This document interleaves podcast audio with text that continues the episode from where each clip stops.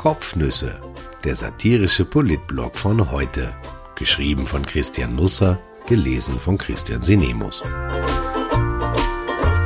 Heute ist der achte Juni zweitausendzwanzig.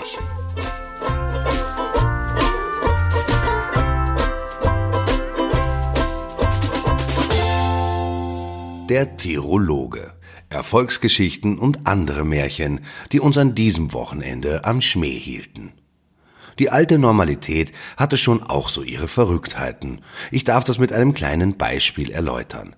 Wenn man von Honolulu, Hawaii, etwa vierzig Minuten nordwestlich fährt, dann landet man auf der Dole Plantation. Dort dreht sich mehr oder weniger alles um Ananas. Ich war Anfang der neunziger Jahre das erste Mal dort. Damals war die Plantation noch mehr eine Farm mit riesigen Feldern ringsherum. Als ich rund zwanzig Jahre später wiederkam, sah das Meer aus wie eine Reihenhausanlage aus lauter aneinander gebauten Autobahnraststätten, aber egal. Ich aß Ananaseis, das im Ananassaft schwamm, im Schlagober steckten Ananasstücke, serviert wurde das in einem ananasförmigen Gebilde, sogar der Eislöffel war mit Ananasornamenten verziert. Wenn man eine Ananasallergie oder gar Ananasphobie hat, ist man an anderen Orten der Welt besser aufgehoben, denke ich. Alles war natürlich zu süß, jedes Stück für sich. Und das nicht nur ein bisschen, sondern richtig viel zu süß. Die Amerikaner nehmen beim Zucker gerne das Doppelte vom Doppelten. Aber die Früchte, genau genommen waren es ausschließlich Ananas, schmeckten. Ich kam mit einer Angestellten ins Gespräch. Mir war aufgefallen, dass die Ananas im Laden der Plantage mehr kosteten als bei uns beim Billa ums Eck. Ich dachte mir, okay, die ernten das vor der Haustür, das sind die Ferraris ihrer Art. Deswegen schmeckten die Früchte so intensiv, das kostet halt. Nein, nein, sagte die Verkäuferin, alle Ananas, die Sie hier essen oder kaufen können, stammen aus Puerto Rico und werden mit dem Schiff hergebracht. Ich saß also auf einer Ananasplantage auf Hawaii, mitten in Ananasfeldern, aber die ganzen Stauden waren nur Show, um die Touristen mit einem kleinen Zug durchzuführen. Es war billiger, die Früchte ins Land zu bringen, als sie vor Ort zu ernten und zu verwerten.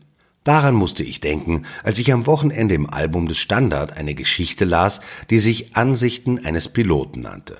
Michael Marchetti, eben jener Pilot mit Ansichten, schrieb über sein Leben vor Corona, während Corona und nach Corona. Er liebt das Fliegen, das merkt man zwischendurch immer wieder deutlich, aber er ist ziemlich reflektiert, würde Billigtickets verbieten, gesteht ein, selber einen zwei Tonnen schweren Land Rover zu fahren, immerhin aber mit schlechtem Gewissen. Er hält den Flugverkehr nicht für den Hauptverursacher von Umweltverschmutzung, was stimmt, aber er weiß auch, dass zu viel herumgejettet wird in der Welt. zweitausendfünfhundert Flugzeuge etwa queren täglich den Atlantik, hundertvier die Stunde, fast zwei pro Minute.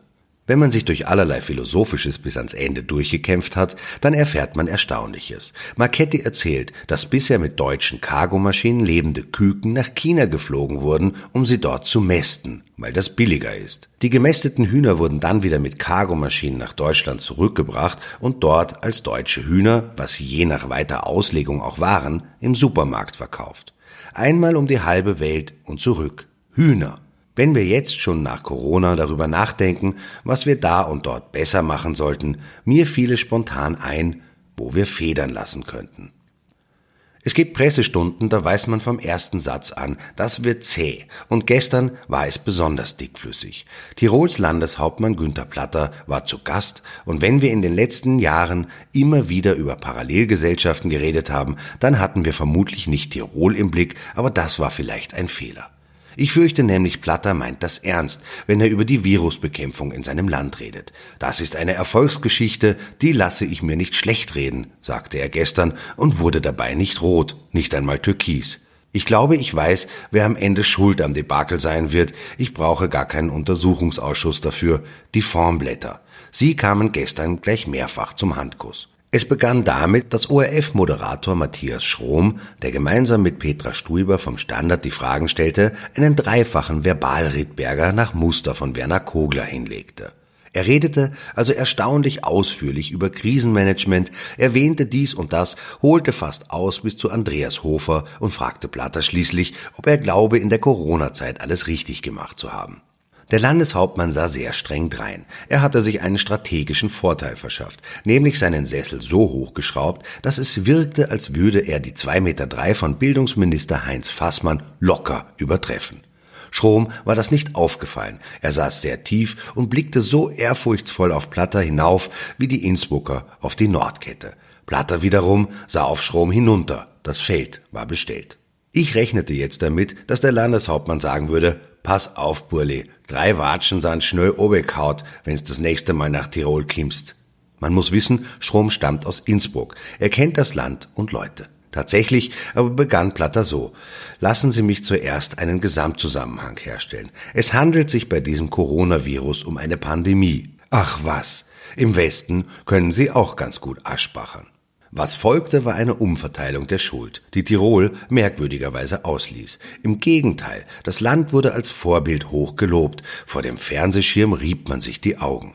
Das Virus sei nicht in Ischgl oder in Tirol entstanden. Das Dilemma hätte auch bei einer Karnevalsveranstaltung oder einem Gottesdienst anderswo beginnen können. Die W H O irrte herum. Tirol nicht. Wir sind immer vorausgegangen, sagte Platter, was nicht einmal falsch sein muss, denn vorausgehen bedeutet ja nicht zwingend, dass man in die richtige Richtung unterwegs ist. Andere Länder und die Bundesregierung haben mitgezogen. Auch das ist kein Beweis für nix. Es war ja wohl eher so. Tirol hat zunächst einmal gedacht, das wird schon nicht so schlimm werden. Wir tun so, als wüssten wir nichts, machen einfach weiter, kehren alles unter den Teppich. In zwei Wochen ist der Spuk vorbei. Die Kammerwahlen wurden noch durchgeboxt, dann wurde viel zu spät die Notbremse gezogen. Ärzte stellten Diagnosen auf Augenschein ohne Testung. Den Gästen aus Island wurde untergeschoben, sie hätten sich im Flieger angesteckt.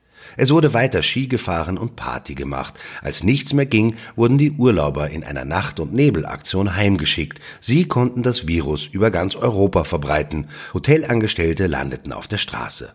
Warum? In Quarantäne hätte man Tausende, Feriengäste wie Bedienstete, wochenlang gratis versorgen müssen. Dafür muss ich kein Buch von hinten lesen, wie Platter in der Pressestunde anmerkte. Dafür reicht der Konsum von Zeitungen, Fernsehen und Internet. Das Versagen von Tirol ist ziemlich gut dokumentiert. Der Landeshauptmann hat seine eigene Geschichtsschreibung. Ach ja, die Formblätter.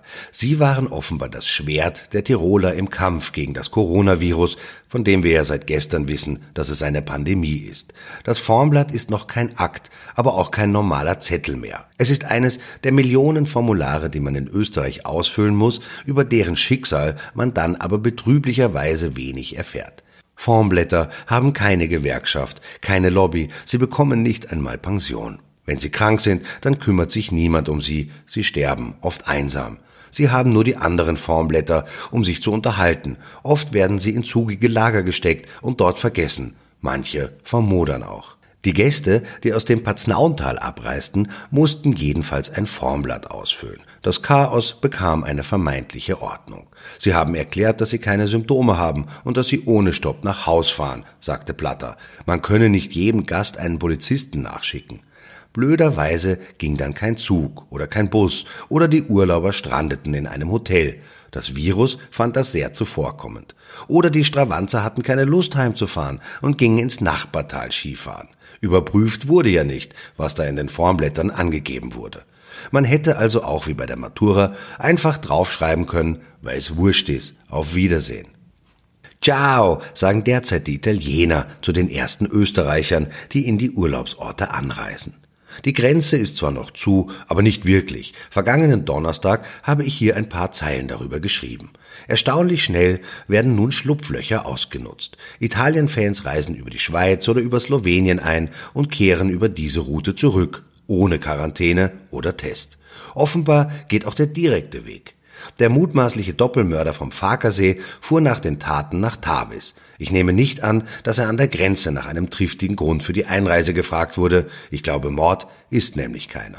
Also rechne ich damit, dass die Reisebeschränkungen nach und aus Italien recht rasch fallen werden. Ich erwarte mir mit fünfzehnten Juni. Zu diesem Datum ist es auch Schluss mit der Maskenpflicht in den Restaurants. Am Wochenende habe ich mir die diesbezügliche Verordnung durchgelesen, das Gesundheitsministerium ja offenbar nicht. Sonst wäre vielleicht Folgendes aufgefallen. Unter Paragraph sechs Ziffer acht steht: Vom erstmaligen Betreten der Betriebsstätte bis zum Einfinden am Verabreichungsplatz hat der Kunde gegenüber anderen Personen, die nicht zu seiner Besuchergruppe gehören, einen Abstand von mindestens einem Meter einzuhalten und in geschlossenen Räumen eine den Mund- und Nasenbereich abdeckende mechanische Schutzvorrichtung zu tragen.